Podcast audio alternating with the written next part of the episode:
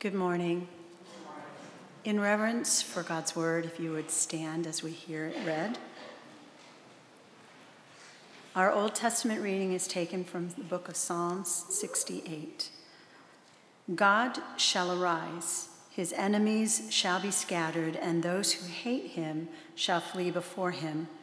As smoke is driven away, so you shall drive them away. As wax melts before fire, so the wicked shall perish before God. But the righteous shall be glad. They shall exult before God. They shall be jubilant with joy. Sing to God. Sing praises to his name. Lift up a song to him who rides through the deserts. His name is the Lord. Exult before him. Father of the fatherless and protector of widows is God in his holy habitation.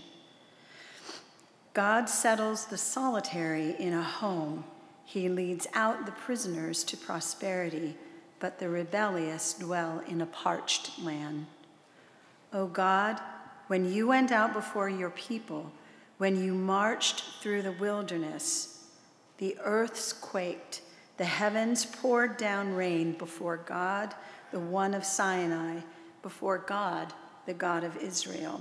Rain in abundance, O God, you shed abroad. You restored your inheritance as it languished. Your flock found a dwelling in it. In your goodness, O God, you provided for the needy. O kingdoms of earth, sing to God. Sing praises to the Lord. To him who rides in the heavens, the ancient heavens, behold, he sends out his voice, his mighty voice. Ascribe power to God, whose majesty is over Israel and whose power is in the skies. Awesome is God from his sanctuary, the God of Israel. He is the one who gives power and strength to his people. Blessed be God. Our New Testament readings the first is from John chapter 17, verses 1 through 11. When Jesus had spoken these words, he lifted up his eyes to heaven and said, Father, the hour has come. Glorify your Son, that the Son may glorify you since you have given him all authority over all flesh, to give eternal life to all whom you have given him. And this is eternal life, that they know you, the only true God, and Jesus Christ, whom you have sent. I glorified you on earth, having accomplished the work that you gave me to do. And now, Father, glorify me in your own presence with the glory that I had with you before the world existed. I have manifested your name to the people whom you gave me out of the world. Yours they were, and you gave them to me, and they have kept your word. Now they know that everything that you have given me is from you. For I have given them the words that you gave me and they have received them and have come to know in truth that I came from you, and they have believed that you sent me. I am praying for them. I am not praying for the world, but for those whom you have given me, for they are yours. All mine are yours, and yours are mine, and I am glorified in them. And I am no longer in the world, but they are in the world, and I am coming to you. Holy Father, keep them in your name, which you have given me, that they may be one, even as we are one. And then from Acts chapter 1, verses 6 through 11.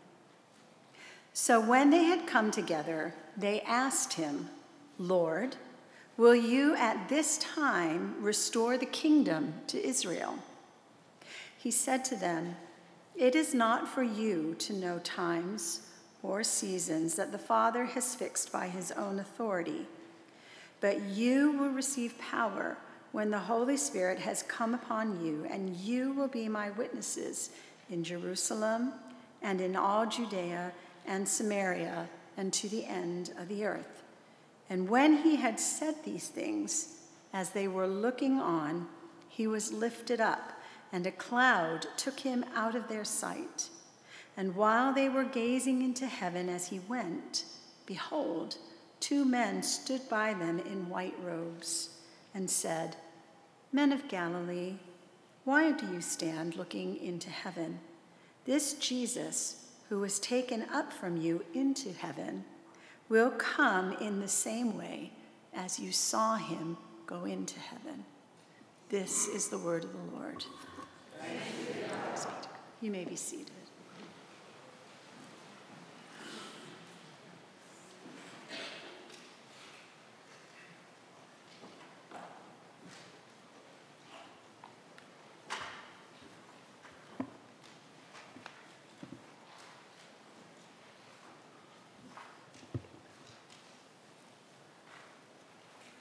Let's pray.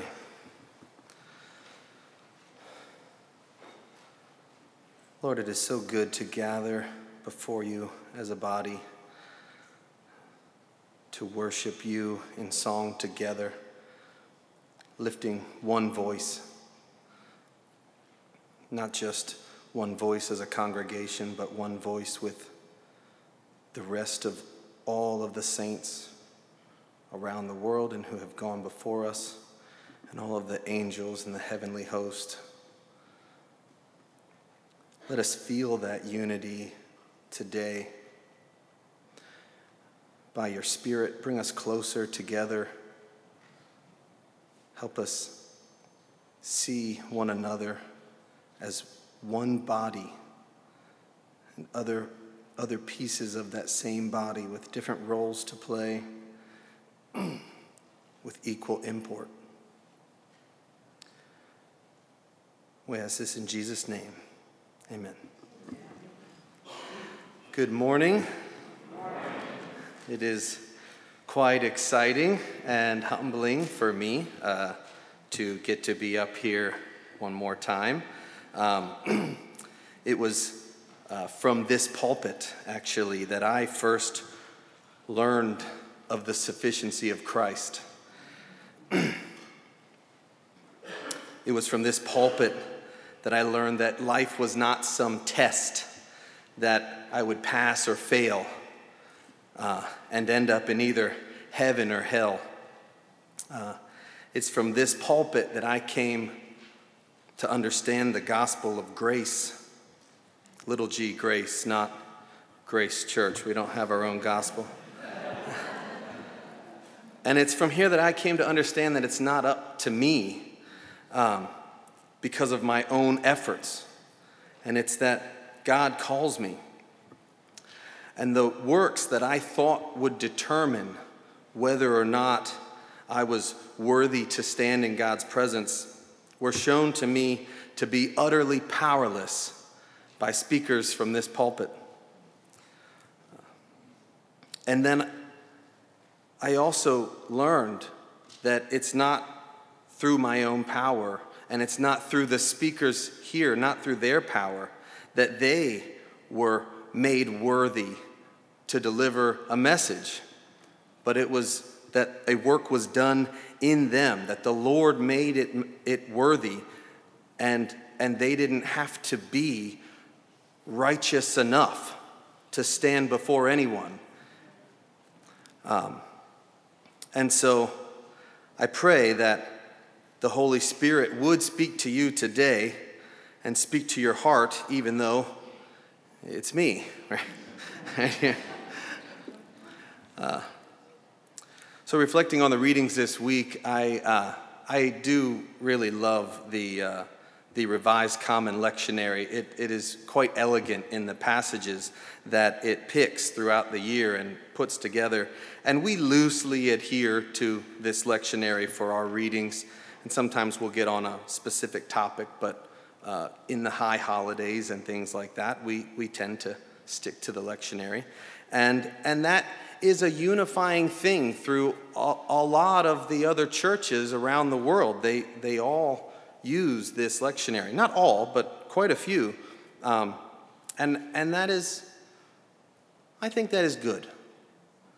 Uh, so uh, today, we, we call this the seventh Sunday of Easter, but this is the Sunday that we celebrate the Ascension, which would have been officially celebrated on Thursday, which uh, some churches will come together and celebrate it on Thursday, but, but we celebrate it on Sunday.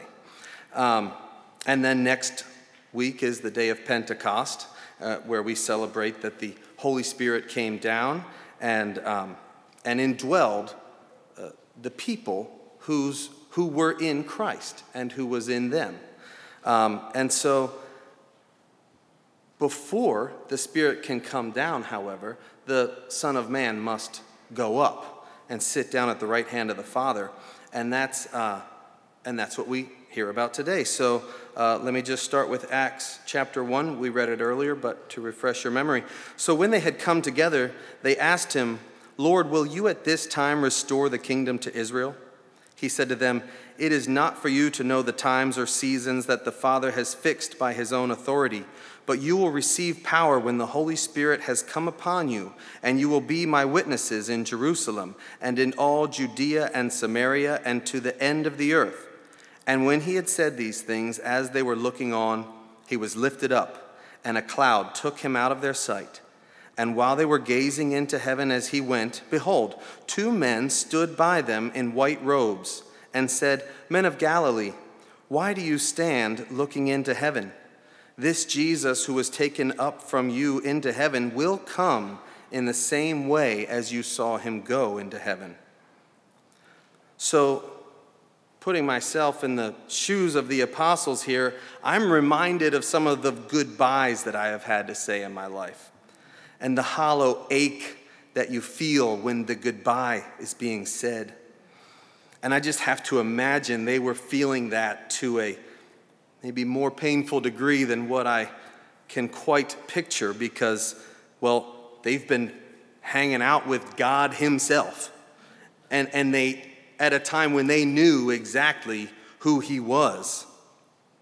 And you can hear in that passage that they're, they're letting themselves hope that this is the time that he will restore the kingdom. And they let themselves hope that the last 40 days are just the beginning of the rest of their lives in close relationship with their Lord. And then he's gone. And he leaves a promise and the promise is that the Holy Spirit will come to, get to them to give them power to witness. But it seems they needed another promise that wasn't quite enough. So as soon as he's out of sight, then two men come stand next to them. And they promise not only that the Spirit's coming, but that Jesus himself will come back in the same way. And they can have that relationship again. And so that that is the hope that we have as Christians. And the hope that we have is not well understood by the world. They seem to think we hope for rewards and for eternal pleasure and for the ultimate goal, immortality. But while rewards and joy and everlasting life are on the table, that's a caricature of our hope we have this hope that one day we will have a perfect relationship with Christ. And that we, the church, united as one body, will be united to Christ at the great wedding feast. And that we will dwell with the bridegroom forever. We aren't seeking rewards for the sake of rewards. I think we all know that rewards as their own end don't satisfy in the least. I remember hearing the story of uh, Brian Billick, the Super Bowl winning head coach of the greatest and most beloved football team in the land, the Baltimore Ravens. And you know, with, with Kenny, the Steelers fan, and Joshua, the 49ers fan in Israel, I feel I can. But don't mention it to them when they get back. Uh, we can cut that from the tape. Uh, but the story goes like this After they won the Super Bowl, Brian Billick goes back to his hotel room and he begins to have a panic attack. And he realizes that everything that he's been striving for since he can remember, he's just accomplished. And that's it. There's, there's nothing more. He got the reward, he got the trophy.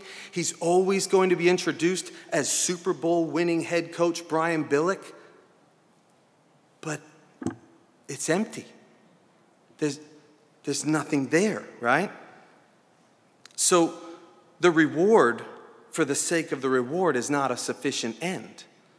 And so then, uh, what about eternal pleasure, right? Well, that sounds pretty nice. But not pleasure as the end in itself. G.K. Chesterton puts it this way, and this one's probably worth memorizing, honestly. Meaninglessness does not come from being weary of pain. Meaninglessness comes from being weary of pleasure. So think about that. Going on vacation is quite pleasant, right? But after a few days, you're kind of ready to get back and do something productive, right? And imagine uh, being stuck for all eternity in an all inclusive resort, right? A, man, a week there sounds like heaven, right? But a decade there sounds like hell, right? So pleasure uh, doesn't do it, right? What, well, what about other things? Maybe it's not, maybe all inclusive is not your thing. What about reading books or playing video games or riding a bike or, or hanging out with your friends, right? All those things are great when they are part of an otherwise meaningful life. And, and they gain meaning in themselves when they are a part of that. But when they are the end in, them, in and of themselves, when that's all you do, it's meaningless, right? So then, well, what about what about immortality?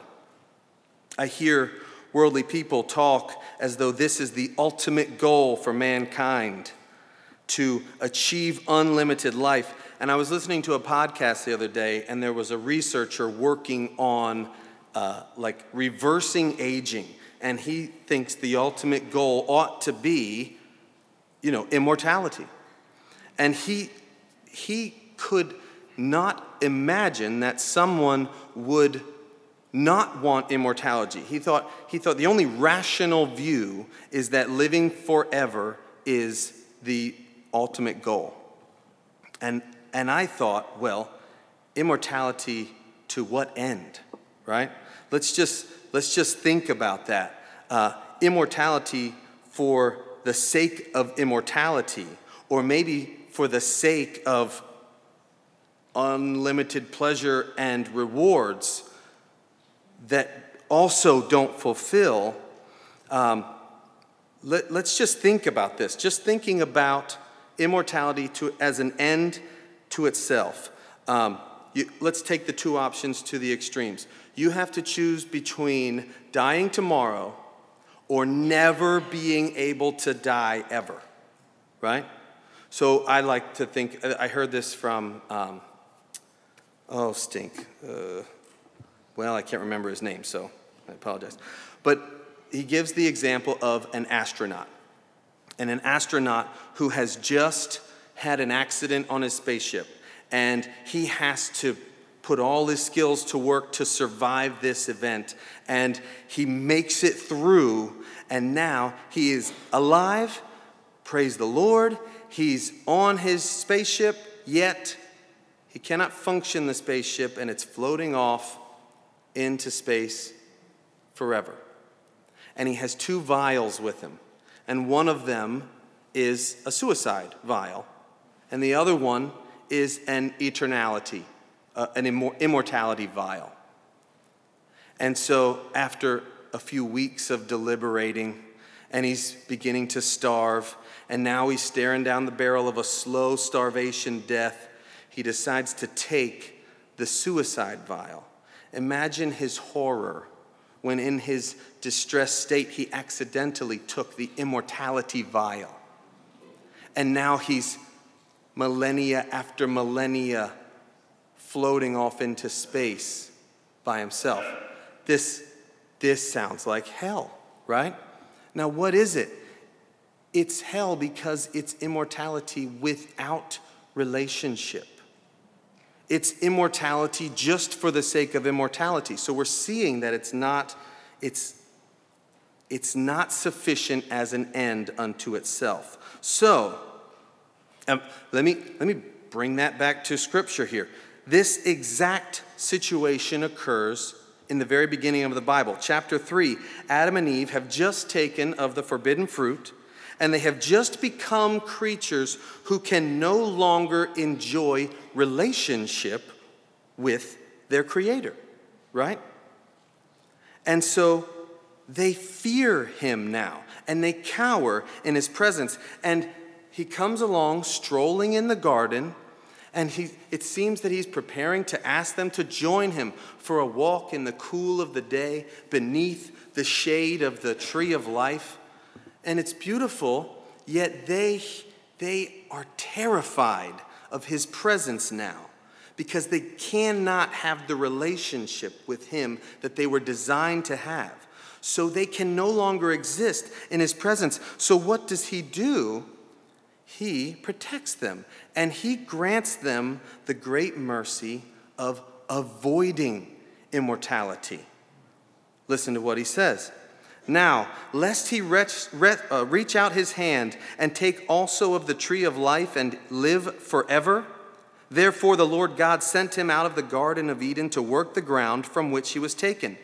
He drove out the man, and at the east of the Garden of Eden, he placed the cherubim and a flaming sword that turned every way to guard the way to the tree of life. You might have been told that that was a curse. But thinking of it this way, uh, it, read, go back and read the passage again. He did, he cursed the ground and he cursed the snake. But he didn't curse the man or the woman. And he protected them from immortality in that state, which would have been hell. So, uh, oh, sorry, I lost my place there. So then, what does he do? He guards the place back to the tree of life with two cherubim, right? Now, uh, that keeps man from wandering back and condemning himself to immortality and the, the cherubim become a bit of a theme. And you hear them a few times in the text being alluded to, but then they are mentioned specifically in the construction of the Ark of the Covenant at the tabernacle. So uh, it's a bit of a long passage, but I think it's worth it. Um, here, these are the instructions for the ark.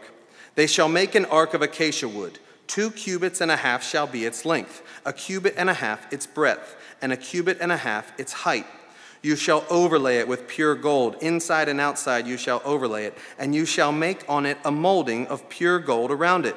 You shall cast four rings of gold for it, and put them on its four feet, two rings on the one side of it, and two rings on the other side of it.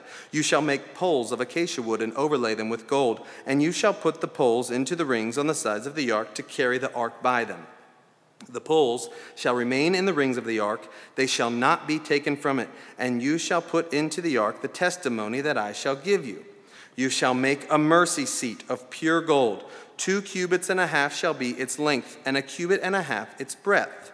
And you shall make two cherubim of gold, of hammered work. There are the cherubim.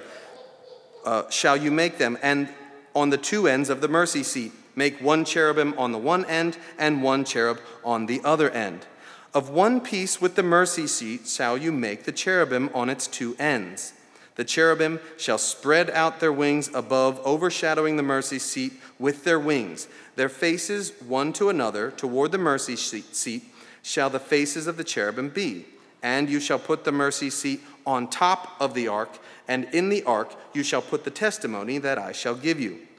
There I will meet with you, and from above the mercy seat, from between the two cherubim that are on the ark of the testimony, I will speak with you about all that I will give you in commandment for the people of Israel. So, do you see there are two cherubim on the atonement cover to be a lid for the ark? If you read on, the construction instructions for the veil of the Holy of Holies, there are two more images of cherubim woven into the curtains that would separate the holy place from the most holy place, which is where the ark would be.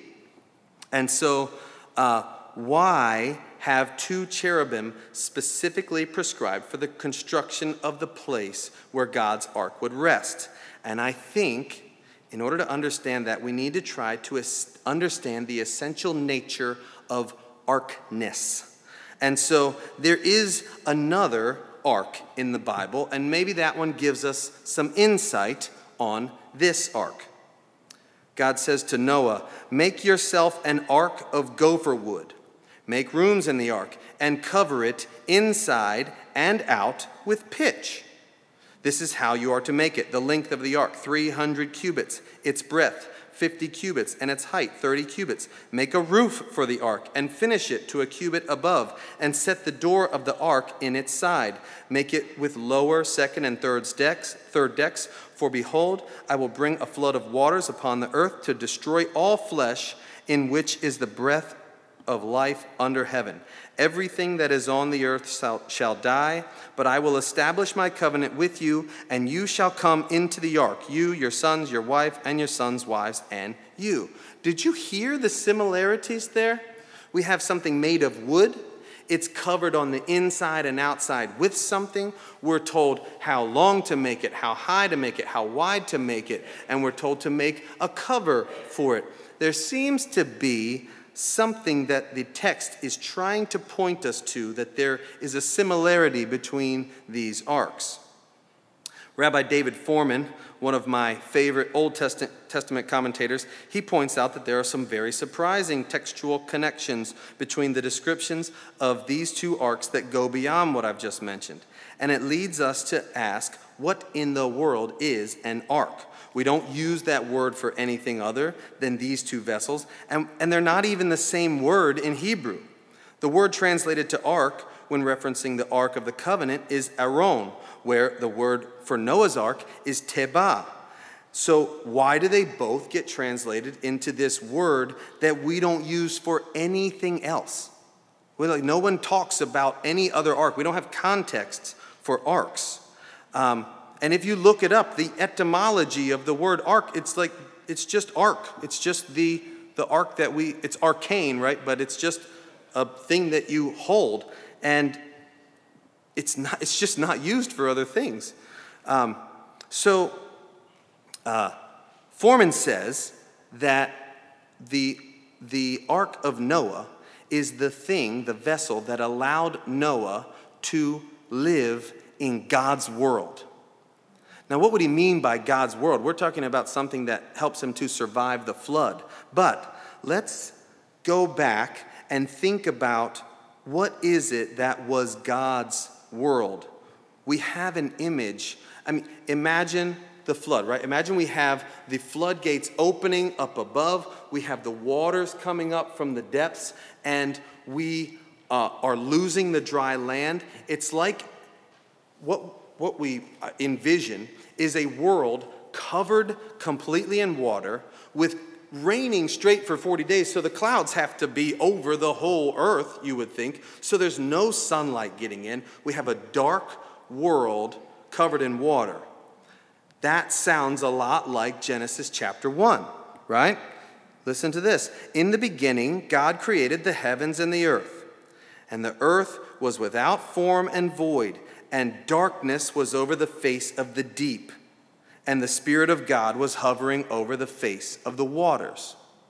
So there is a, there is a place in time in which God exists and water covers the whole earth, and that's it. And there's nothing else. This is God's world, and man cannot live in that state of affairs. There's no place for man to be safe. So, before we get the let there be light event. And before God says anything is good or not good or evil, that, that is the place that we return to when we see Noah in the ark. And uh, the, the Talmud, which is a uh, collection of Jewish oral tradition, uh, the Mishnah is one of those things in the, in the Talmud, which is called the oral Torah, but it's, um, it makes some connections to sort of fill in the blanks on the things that they think the text is pointing out that may or may not be there, but uh, this one seems like it might be there. The, the Mishnah within the, uh, the Talmud says that God, in order to create a place for man to live, he performed three separations. And those three separations were the separation of light and dark, uh, and then the separation of space, which was when he separated the waters, there was now space, and then the separation of time, which was when he created the uh, heavenly bodies, they were to mark the seasons and the days. So time was created by these separations. And so, uh, during the great flood, the Mishnah says that these three separations are torn down. When clouds cover the uh, earth, you cannot see the heavenly bodies anymore, right? And then you're inside of the ark, and there's darkness in there, and the water is coming from above and below, so the space is gone. That's what they're pointing out. And you need not necessarily um, believe that these three separations are in fact occurring, but the imagery is quite helpful because when you look at the, uh, the uh, creation of the tabernacle, those separations occur there, and the Mishnah points them out as well. First, we get a couple of them.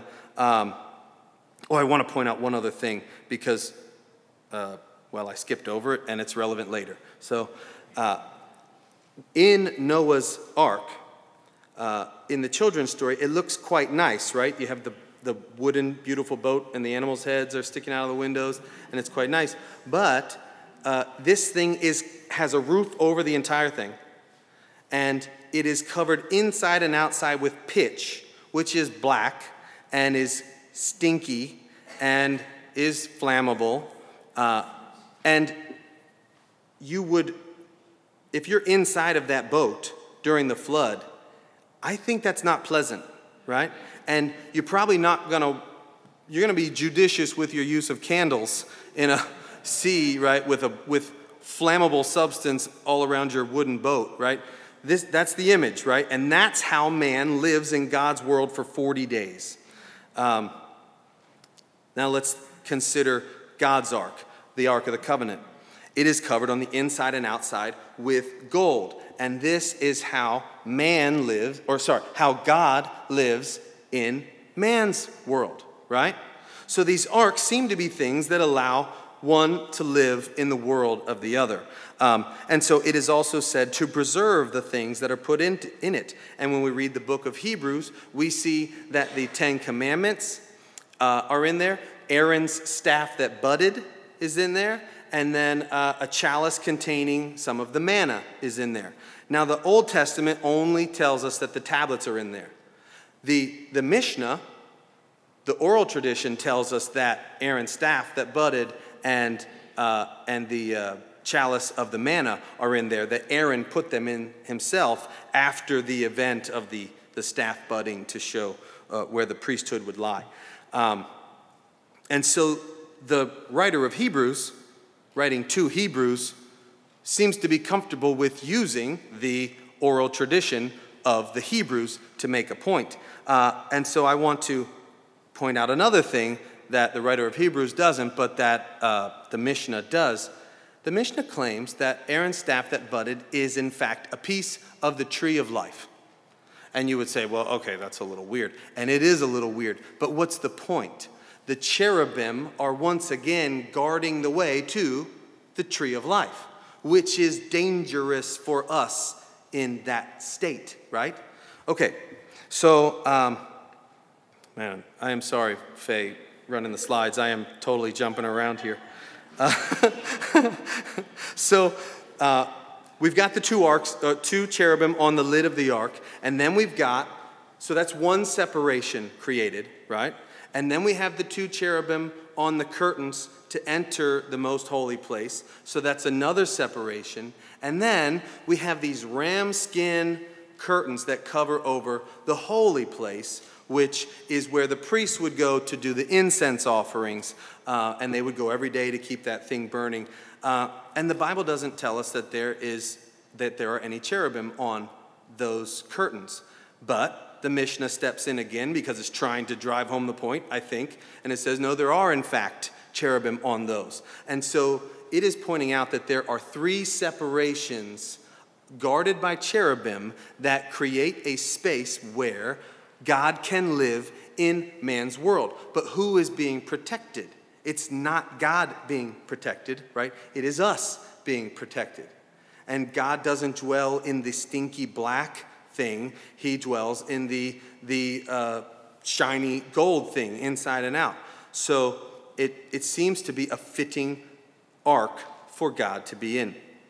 Now, uh, let's move on because the Gospels uh, point us to something else. Oh, oh gosh, I did jump around. I'm sorry. One more, one more point before we move on to the Gospels. Um, so, no, the, the regular priests would cross the barrier into the, the holy place. And once a year, into the most holy place, the high priest would go. And he would carry the blood of a bull to atone for his own sins, and the blood of a goat to atone for the sins of the people.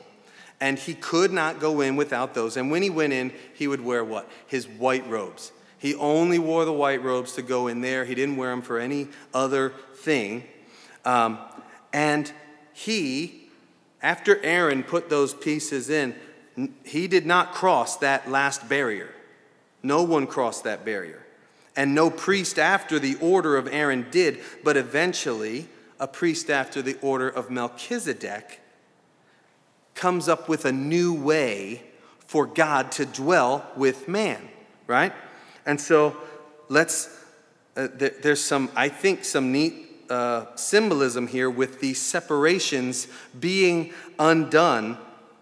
Um, and the Gospels do seem to use this. Listen to this statement by Luke at the death of Jesus. It was now about the sixth hour, which is noon, and there was darkness over the whole land until the ninth hour, which would be 3 p.m. While, so, darkness over the whole land while the sun's light failed and the curtain of the temple was torn in two. So, darkness covered the whole land. That separation number one is undone here. The celestial body's light fails. The sun is hidden. Separation two, number three is undone. And then the curtain to the most holy place is destroyed. Separation number two is undone. This could be coincidence, but it seems to me um, worth considering. Um, but when these separations are undone and Christ has died, there is no safe place for God to dwell among men. This is the despair that I would think the disciples and those who knew Jesus and much of the world would have known quite well at that time that God does not dwell in the world at this time. But we know the rest of the story, right? We come to church on Sunday and he's alive. He is risen every year. And what a great thing. Um, but uh, he comes back for 40 days, and we discussed that at the beginning. This is the blissful time for the, uh, for the apostles.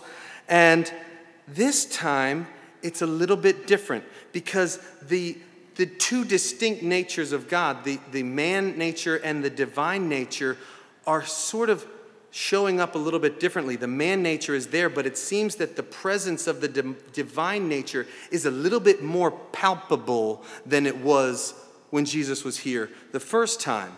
And so man is now dwelling with God together without man dying. So here we have God with us we have Emmanuel in, in a safe way, which could only be experienced by the high priest. And now it's available to all. So, in a way, Jesus replaces the ark for those 40 days. So then uh, he goes uh, up to heaven. Uh, well, that is not the place that I thought I was at. Uh, he, hey, Kenny will be back next week, and it, it'll be good. You've only got another few minutes from me. Uh, I, I, just hid the nuggets in places that I would not find uh, when scrolling through it.